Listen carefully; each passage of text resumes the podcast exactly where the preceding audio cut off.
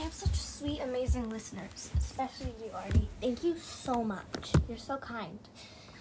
Anyways, in this episode, it's I'm reading a book called Pride: An Inspirational History of the LGBTQ plus movement.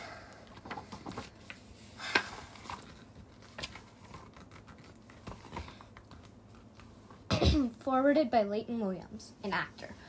I was so excited to read this book as I feel it's important of a subject for young people. Some may not experience the, sto- the sort of struggles our community once faced. So here I was thinking about all LGBTQ plus history. Clearly not.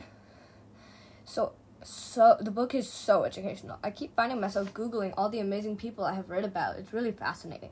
If I'd had the opportunity to have all this knowledge at a young age, it, I would have had a greater appreciation for the queer heroes that paved the way for us.